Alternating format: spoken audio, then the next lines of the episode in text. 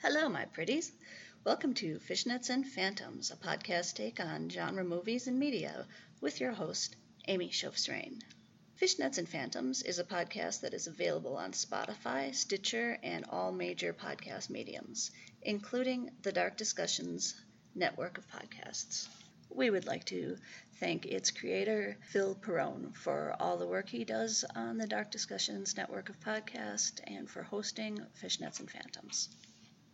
Today on the podcast, we would like to wish everyone a happy summer solstice. Summer solstice is the longest day of the year in which the sun stays out for 4 or 5 in the morning until close to 9 at night.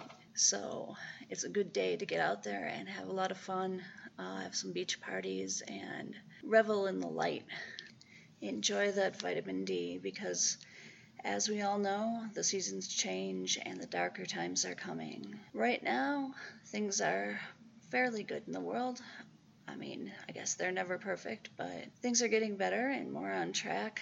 The virus is seemingly slightly at bay in some of the countries, in the Western countries, and ravaging and overtaking some other countries like Brazil and India.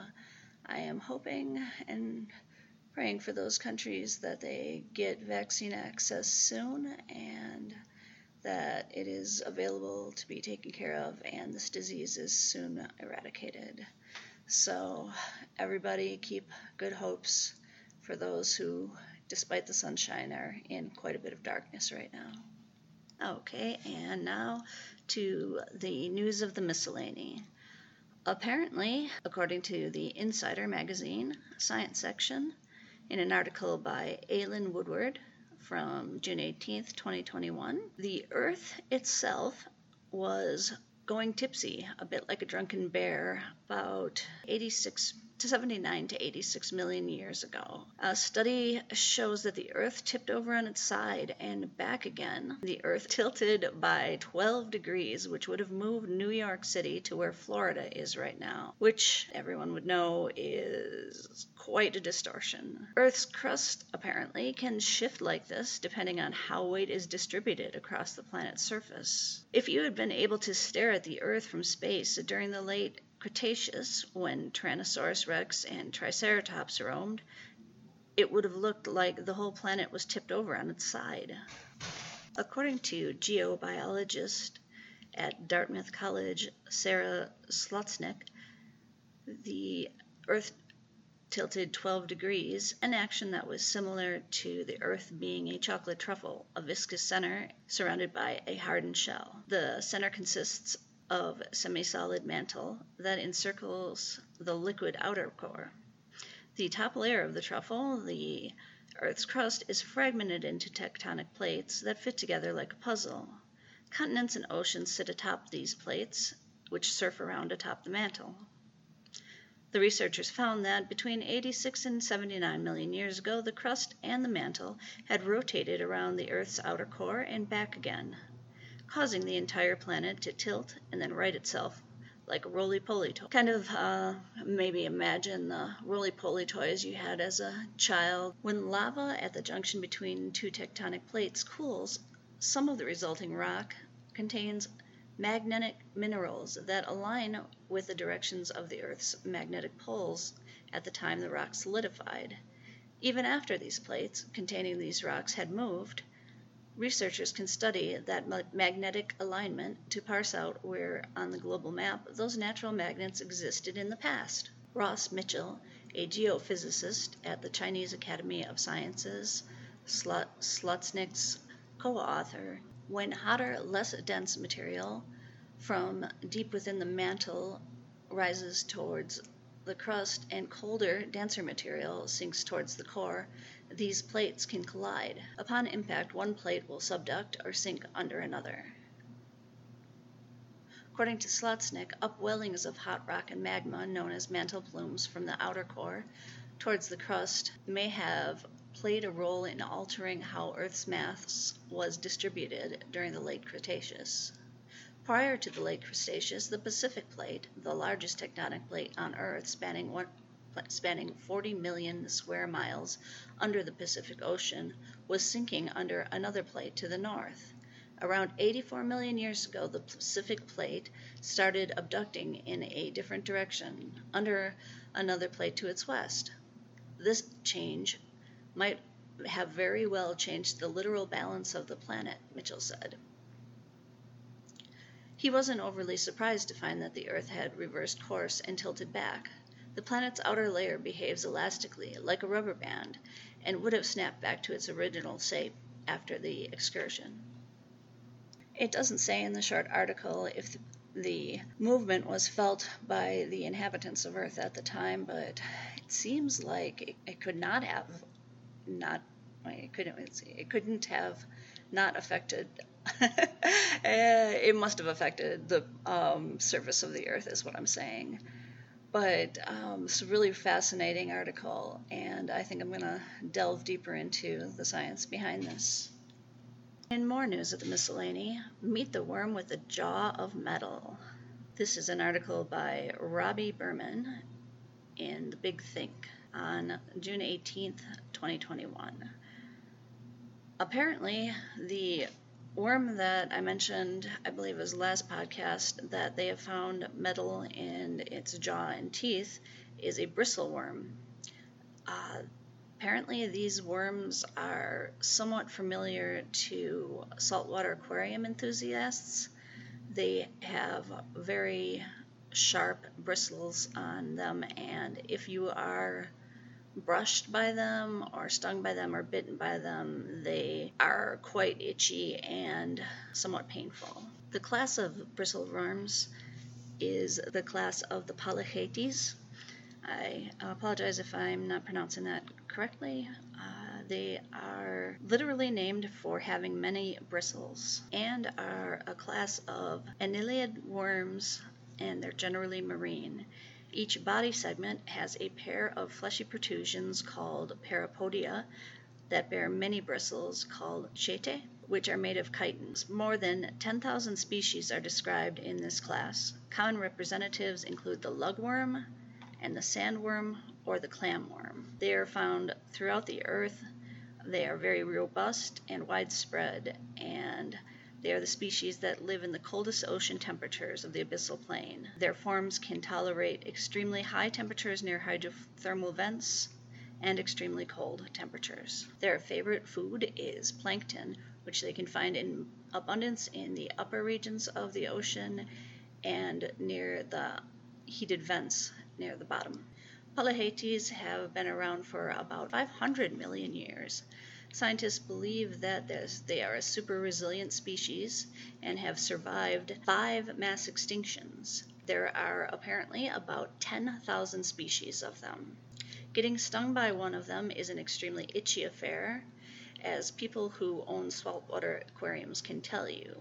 After they've accidentally touched the bristleworm that had possibly hitchhiked into a tank aboard a live rock. Bristleworms are typically 1 to 6 inches long when found in a tank, but capable of growing up to 24 inches long. Yes, 2 feet long. That's a pretty long worm. All Polychaetes have a segmented body. The jaws of one bristleworm, the Platynereis dumerilii, are super tough and are virtually unbreakable.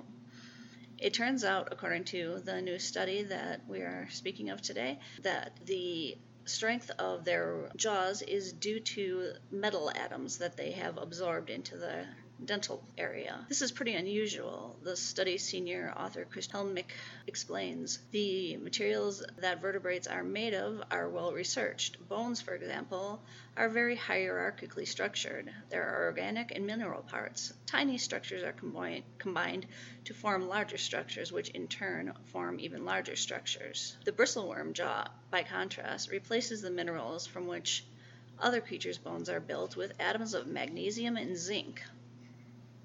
What makes conventional metal so strong is not just its atoms, but the interactions between the atoms and the ways that they slide against each other. The sliding allows for a small amount of elastoplastic deformation when pressure is applied endowing the metals with just enough malleability not to break, crack, or shatter. This plasticity has been proven to be very useful in the bristleworm jaws, as it's kept the feature for 500 million years. The metal ions are incorporated directly into the protein chains and then ensure that different protein chains are held together.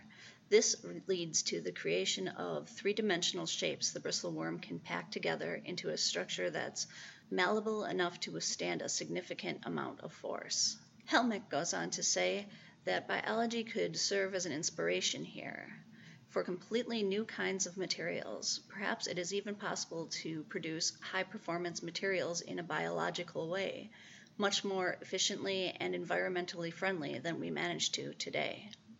Our next article is also in the Big Think, and it has to do with ultra-black fish species. Their skin absorbs 99.9% of light. It's a very goth fish and or metal fish. It is the blackest of black fish. Well, this is fun. As I'm recording this podcast, the doors to the building in which I am working in keep opening and slamming shut on their own. I'm not sure if this has to do with rather high winds outside or if the ghosts are just having some fun here. So if you hear some thumping and smashing, that's just the doors, or the ghosts, or the doors and the ghosts. Okay, in this article by Steven Johnson from July 18th, 2020, again, in the Big Think, a team of marine biologists used nets to catch 16 species of deep-sea fish that have evolved the ability to be virtually unseeable by prey and predators. The ultra-black skin seems to be an evolutionary adaptation that helps fish camouflage themselves in the deep, dark sea, which is illuminated by bioluminescent organisms. There are likely more, and potentially much darker, ultra-black fish lurking deeper in the ocean. The ultra-black fish have adapted to the bioluminescence that is seen in some deep-sea fishes by becoming darker than dark, so that they can hide out and ambush their prey easily. Some other species that have the ability to produce this darker than dark color are birds of paradise and some species of spiders and butterflies. Marine biologist Karen Osborne noticed the dark pigment when she was trying to take photographs of the fish and realized that she could shine 2 strobe lights on them and light just disappeared. After examining samples of the fish skin under a microscope, the researchers discovered that the fish skin contains a layer of organelles called melanosomes, which contain melanin, the same pigment that gives color to human skin and hair.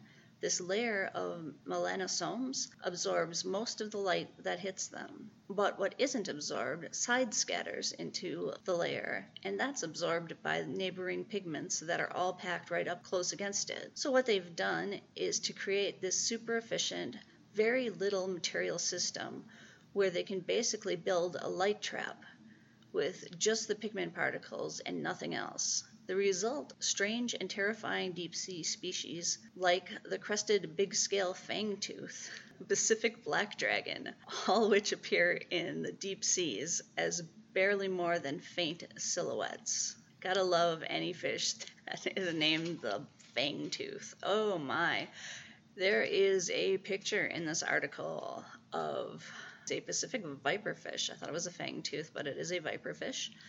I don't really know how to explain it other than it is an incredibly dark fish with needle-sharp teeth on its upper jaw and slightly thicker but also needle-sharp teeth that would extend far over the fish's, I'm going to say face. They would go up past its nose area on a human face and far beyond its eyes, but luckily they stick out in a pretty deep, and I guess it'd be underbite. The jaw juts out farther than the face of the fish.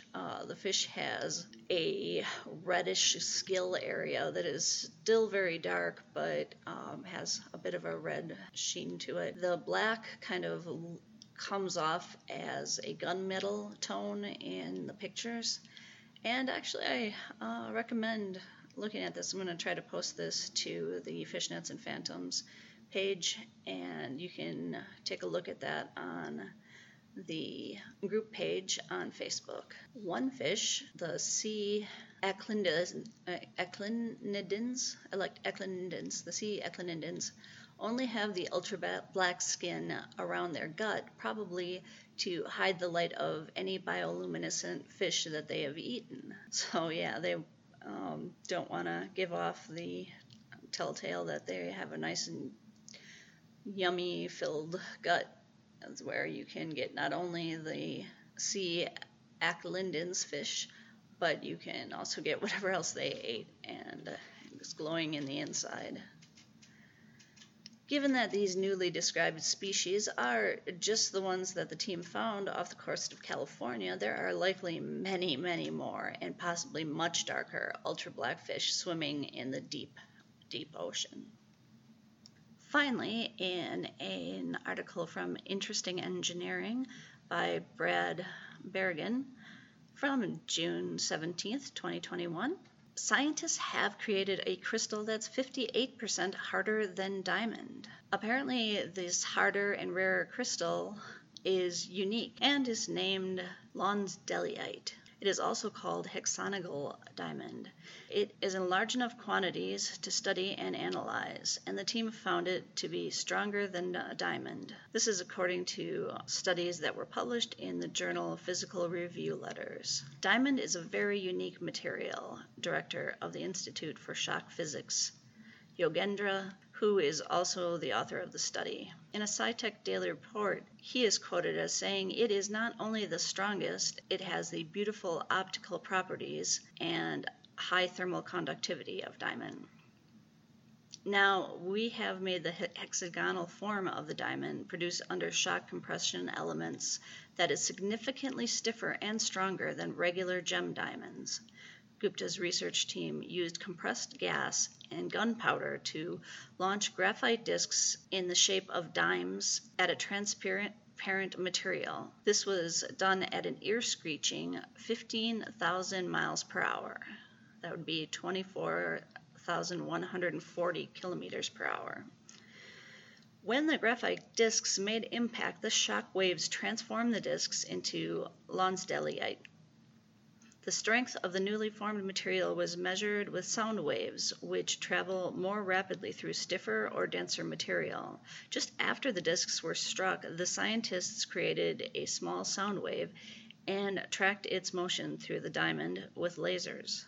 Unfortunately, the new material was only around for a few short nanoseconds before it lost stability. These diamonds, which will probably lead to more research and more creation of lab-grown diamonds, are interesting to gem sellers because places like Zales and other jewelers like Pandora are going to stop using mined diamonds because of the ethical and questions of how the diamonds themselves are mined and the toll that it takes on the miners themselves. So yeah, apparently lab-grown diamonds are the way to go. They are stronger, they are easier to get. Sparkly diamonds. I've been trying to cut out the slamming of the doors, but it is getting a little unnerving. So I think that we're going to pause for a minute, which will not be noticeable to you, my podcast listener, and I will follow this up with a review of the movie The Stylist, which is out now for purchase or rent on various streaming services, including Amazon. Okay, here we go with the review of The Stylist, and hopefully the building phantoms will let me continue to record. Alright, I saw The Stylist about a week ago on Amazon Prime. I believe it's on some other streaming services like Shudder, but I'm not sure what else. Stylist came out technically in 2020, but I would imagine because of the COVID pandemic, it was not able to be released at that time, or if it was, it was a smaller release. I guess that it was finally released in March of 2021. It runs 1 hour and 45 minutes, and it is put out by Claw Productions and Arrow Films, along with Method Media and Six Tape Productions. It stars Najarra Townsend as Claire, Brea Grant of Heroes and Friday Night Lights fame as Olivia, Sarah Maguire as Dawn, and the writer and director is Jill Gergesian, and cinematography is notable by Robert Patrick Stern. It is based on the short film by Jill Gergesian, and that is also of the same name. Apparently, Najarra Townsend, the main actress, has been an actress since the age of 3, starring in her first film at the age of 10. The movie received a medium score of 5.7 from IMDb online, and it has a very high rating by the critics on Rotten Tomatoes of 90%, and a very low rating by the audience of Rotten Tomatoes of, 32%. I think that the reason for this difference is my problems with the movie also. Okay, here come the spoilers. So spoiler alert up, alarm, alarm, spoiler alert up. Pausing while you watch the movie The Stylist, I would say, hey, please hit that subscribe and like button on your podcast provider or follow. That would be extremely helpful to the Fishnets and Phantoms podcast. That is what we live off of, our followers and our like buttons. Do a review on the podcast catcher of your choice. If you would like, I would be very happy to see any reviews. And if you have any suggestions, join us, as I've mentioned before, on the group Fishnets and Phantoms on Facebook. And you can also get a hold of us through Instagram, Fishnets and Phantoms podcast, as well as through the Dark Discussions Network. Okay, now is everyone ready to go? Yes, yes. Okay, The Stylist is a movie that looks beautiful. It has a very intimate feeling when it first starts. Stylist Claire is the first person that you see on the film, and she is approached quickly by a person in need of an emergency haircut. It's late at night in a big city, and she is working alone after her co-workers finish their haircuts. And as she cuts the woman's hair, everything seems to be fine. And then it's not, as one sees. The movie preys on a lot of the feelings of intimacy and the strangeness of the feelings of intimacy one has with workers in the fields of stylists, things like massage or any sort of personal styling, people who do nails and their clients, people who do hair, and various other practices like that. There is a feeling that one gets that you are giving access to these people of your own personal body, and you are relaxing as they manipulate things upon your body, and that vulnerability is a very noticeable feeling when you very first start doing these things. I'd imagine when you're maybe a late child, early teen, or later, depending on your family.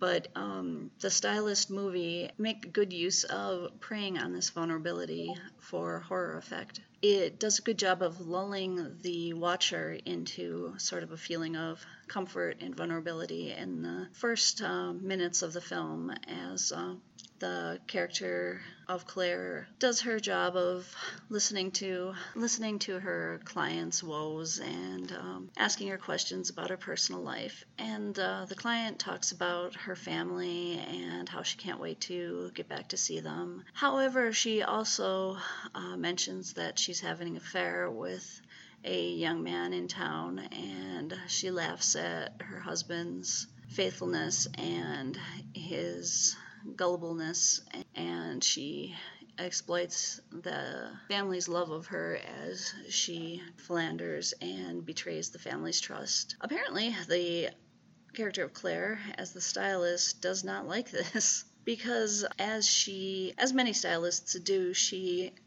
gets her client a large glass of wine. Oh, there goes the ghosts again. She gets the client a glass of wine, and as the woman sips it, she becomes more and more sleepy till she drops the glass to the ground and passes out in the chair. At which point, Claire brings out a scalpel-like knife and cuts the hairline around her skull, and gently peels off the scalp of the woman. It does not show you what is done, however, with the body, and therein starts the dissonance within the movie. There is some really good horror elements in the movie, but they kind of live on a dream realm where a lot of movies will have a more realism sort of base to it, where they show things more accurately, like the disposal of bodies or how the person is able to create this world of horror, of preying upon their victims. And the stylist does not do that. It lets the dissonance live, which is a bold choice that sometimes works and sometimes does not work. There are some parts of the stylist that it seems like it is plenty fine to ignore the disconjunction, dissonance between what would happen in a real world situation and a horror situation and the dreamlike nature of the film, but it is not completely dreamlike. It does have a lot of little parts of realism, just kind of like everyday talks about jogging or having a exercise bike or planning for a wedding, which pull the movie's storyline back into the real world, where you want more explanation for the things that happen. You want more exposition, more reasoning behind the character's motives, behind what is going on with the character and where it takes place. Claire, the stylist, goes into her underground bunker after she murders the philandering woman. And this bunker area, it's kind of hard to tell from the way it's filmed, but it seems like it's possibly underneath the salon or perhaps in a different area, but it seems to be like a basement room that has a lot of candles and beautiful furniture that seems like it's been salvaged from like Salvation Army sort of look to it, a very shabby chic but times 20 look to it, and a lot of mannequins and like head dummies with various hairstyles, various hair colors on them of all of scalped heads. So this is again where there's a bit of a problem with the movie in terms of the somewhat realistic aspects of the movie and the dreamlike aspects of the movie colliding, and not necessarily a good way, kind of clashing, I guess would be more of the word for it. The movie has a beautiful cinematography style. It is somewhat like a neo-giallo sort of look to it, which has been popular in a lot of horror movies lately, a lot of genre movies in general. There's a lot of bright colors, very vivid saturations of colors, blues and blacks and greens and bright reds. There's some of the film is done in like sort of, it looks almost like a jewel-like tones and jewel-like crispness. And then there's other parts that are more softer light and more realistically filmed, which can work if the story and the cinematography blend together to show you perhaps the character going in and out of reality, but there's no real embarkation point. There's no real division between the things that seem slightly more dreamlike and slightly more realistic. Now, the character of Claire herself is a very sympathetic character. You like her. She seems very sweet and somewhat bumbling. She's apparently an excellent hairdresser, everyone says, and people seem to connect with her in a, kind of like a work sort of friendly way, but she has a bit of like a cloak about her, which I think we all know people like that, people who just don't really socialize very well. They don't have the social gene or whatever about them. They show this in the way that Claire's co-workers react to her and also the way that she interacts with the nearby coffee house workers. And it seems to me as though the person who runs the coffee house is trying to be nice to Claire, to be friendly, and it just doesn't click. And Claire seems very angry at her for just little niceties that she says here and there, and which, of course, is the doom of the character. Claire also is shown to be receiving a call from the other main character of the movie, played by Brea Grant, which is Olivia. Brea Grant is somewhat familiar to watchers of recent horror movies. She's been in quite a lot of lower budget horror movies, but she's a very good genre actress, and she's produced and done a couple of her own films as well as a comic book. And yeah, she has a good humor about her, and she plays the part of a younger woman who's about to get married and calls Claire up to do her hair for the wedding. Now, Claire is very, very adamant about not wanting to do wedding hair, and Brea Grant's character of Olivia is insistent without being insistent in a way that I don't know exactly how to explain this trope of female, I guess it'd be female internal politics. It's a sort of way of getting people to do what you want them to do by not asking them to do it. She asks Claire to do it. She says she would really, really like her to do it, but then she puts out there that she's under no obligation and, there's no pressure, as she says. But, of course, there is emotional pressure being put on Claire to do the wedding hair. Brea Grant does not seem to know that she's doing this. She seems to be a little bit in her own world. Then again, that's kind of a land that's very popular among people in bridal situations. She is shown quite a bit, like her home life is shown. Her and her husband-to-be are talking, and they're talking somewhat crosswise, cross purposes. They don't seem to be communicating very well, but their wedding is still going on, and she is determined to make friends with Claire, determined to get her more into her group of friends, and invites her to her wedding shower. And Claire does not want to go at first because she's a very insular person, but she decides to after a while. And before that, she goes over to Olivia's house to practice the wedding style on her and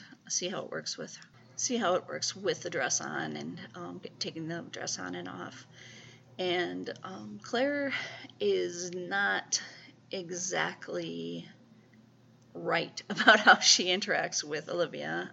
She seems very hesitant, very overly attentive, I think might be part of the problem that she has. She seems to be extremely excited that she's been invited to Claire's house, and brings a bottle of wine that she had taken meticulous care to pick out. And when her husband, or her husband-to-be, her fiancé, returns, she is very upset at the way that he interacts with Olivia. She does not feel that he sees Olivia completely, that he is truly invested in the relationship, and she doesn't approve of the wedding. I'm not sure, especially after what comes later, if Claire is meant to be in a sort of lusting relationship towards Olivia, or if she wants to be Olivia. And they kind of leave that up to viewers' imagination, because they don't completely ever say what her feelings towards Olivia are. I'm guessing it is that she wants to be Olivia. As things proceed further, Claire attends the bridesmaids' party before the wedding, bridal shower, and it's at a dance club where she behaves very awkwardly. It's originally like a dinner club and dance club, I believe, and she behaves very awkwardly and sits quietly. The other bridesmaids are young professionals like Olivia, and they do not mesh well with Claire and her odd personality. And poor Claire goes to the bathroom and is in tears because she knows that her one chance to make a good friend with Olivia is falling by the wayside, and she hears the other bridesmaids mocking her, and well, you know, it's going to go kind of badly for them after that. However, through Claire's voyage into Olivia's world, you see that she's not acting out of a feeling of intentional evil. She is a person who is frightened and alone, and she wants desperately to be someone who is in a loving family relationship, and that is not working out for her, partially because of her proclivities, and just because that happens, I guess, in life. But you do feel for Claire. She has a little dog that she loves a lot. I'm going to do a little bit of a service that I generally get from the incredibly useful webpage, Does the Dog Die? I know that I, like some other people, can handle all sorts of realistic slasher violence in movies, but any sort of animal violence is beyond the pale and just will completely devastate one. So I am going to tell the listeners here that happily the dog does not die, at least on screen. Claire is really obsessed with and devastated by Olivia, but she does decide to go and talk to Olivia again. Unfortunately, in the way that someone who is obsessed does, she follows Olivia to her parking lot space after her work without having Olivia ever have mentioned where she works at or her schedule, which of course frightens her a bit. Olivia, however, still needs to get her hair done, and so she decides that everything's fine and forgives Claire. Claire, however, is more obsessed than simply stalking her outside of her work, and she finds a way to break into Claire's apartment when she and her fiancé are gone. She looks around the apartment and smashes a couple things, somewhat unintentionally, I think. Tries on Olivia's outfits and Olivia's clothes, and seems to sort of trying her life on, trying to see what it would be like to be Olivia. She culminates this by crawling into Olivia's bed and pleasuring herself. While doing this, she hears the front door start to open, and miraculously she manages to get enough of her clothes on and get out the window so that Olivia doesn't know, other than the house looking a little messed up, that someone has been in the house. Everything comes to boiling point at the wedding, and Claire is been somewhat forgiven for her oddities by the other bridesmaids, and I think that it's Claire's family, perhaps some of her fiancé's family. There's a mother and a little girl who are in the back of the church to get to the bride's dress on and get everything put together, and Claire is doing very well. She a little bit of touch-ups to the other girl's hair, and the little girl at the party is sitting quietly and watching, and Olivia goes to do her hair, which of course makes the audience's spine go up a bit. But everything is fine, and she does her hair very beautifully, and the wedding starts to proceed.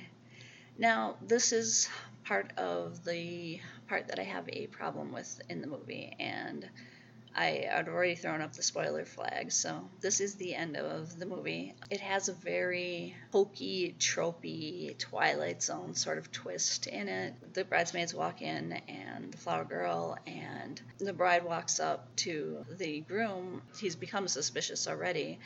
That not only apparently has the bride grown by several inches, she has the veil completely over her face, which is unusual. That is a tradition that it's still sometimes done, but it's usually done in a very conservative societies, and it is more from a medieval type of wedding than modern weddings. He is able to get to the point where she is up next to him without, I'm going to say, smelling anything or seeing anything completely wrong, enough that he would acceptingly let this woman approach him.